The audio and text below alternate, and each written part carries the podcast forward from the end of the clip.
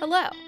From Wonder Media Network, I'm Jenny Kaplan, and this is a special bonus episode of Encyclopedia Womannica, brought to you by the Women's Suffrage Centennial Commission.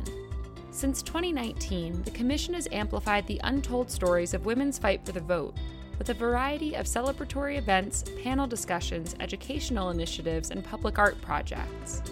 It was created by Congress to commemorate 100 years of the 19th Amendment, which was officially adopted on August 26, 1920. Last week on Encyclopedia Womannica, we talked about Laura Cornelius Kellogg, an Indigenous activist, orator, and visionary. Today, we're talking about Laura's work within the suffrage movement, because her fight for the right to vote was intrinsically linked to her fight for tribal autonomy. Laura Minnie Cornelius was born in 1879 on the Oneida Reservation in Wisconsin. The Oneida are a matrilineal tribe, as are all Haudenosaunee people. While Laura's grandfather, Daniel Bread, was well known for helping find a new home when the Oneida were forced off their ancestral lands, Laura's inspiration and power primarily came from the women in her family. Laura grew up watching women participate in all forms of leadership in her community, including voting. In fact, early suffragists like Lucretia Coffin Mott were inspired by the Haudenosaunee Nation's voting structure.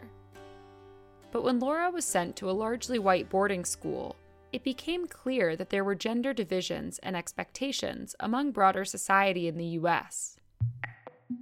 In talking about the American women's suffrage movement, Laura later said, It is a cause of astonishment to us that you white women are only now, in this 20th century, claiming what has been the Indian woman's privilege as far back as history traces. As the fight for women's suffrage ramped up, Something else became clear too. If a federal suffrage amendment passed, it would only provide the vote to women who were citizens. So, despite being a significant inspiration for the women's suffrage movement, Native people would be barred from voting in the American political system because they were barred from citizenship. In 1911, Laura helped found the Society of American Indians.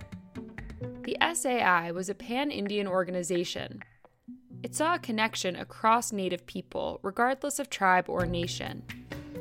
The Society of American Indians was built to address the myriad of struggles that Native people faced, from healthcare access to harmful stereotypes. Its leadership wanted to make it clear that Native peoples were not disappearing, that they were not people of the past. They were modern and they could contribute to the country's future if given a chance.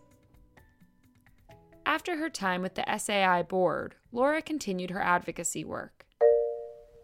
When the 19th Amendment was ratified nearly a decade later, Laura could not vote. She was still not considered a citizen of the United States. But four years later, in 1924, Congress passed the Snyder Act, granting citizenship to all Native people born in the U.S. Still, it took nearly 40 years for all 50 states to recognize Native citizenship, and therefore their right to vote. Laura dreamed of self sufficient Native communities and never stopped advocating for tribal sovereignty. Because of her tireless fight, she was recently chosen to represent Native suffragists in a commemorative statue. The Women's Suffrage Centennial Commission has partnered with the town of Seneca Falls in New York to create Ripples of Change. This statue, to be unveiled in 2021, will bring to life stories of women's fight for the vote it will be placed across the street from the historic Wesleyan Chapel, site of the 1848 Seneca Falls Convention, now known as the Women's Rights National Historical Park.